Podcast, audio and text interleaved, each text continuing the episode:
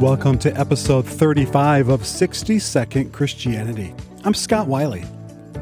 A few episodes back, I read a verse from 1 John where Jesus is said to be the propitiation for our sin.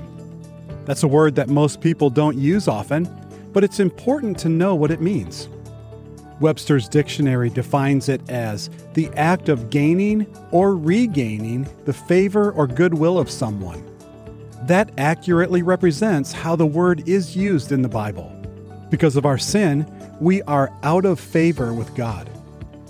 Jesus accomplished propitiation for us. His sacrifice appeased God's wrath and made it possible for us to have God's favor.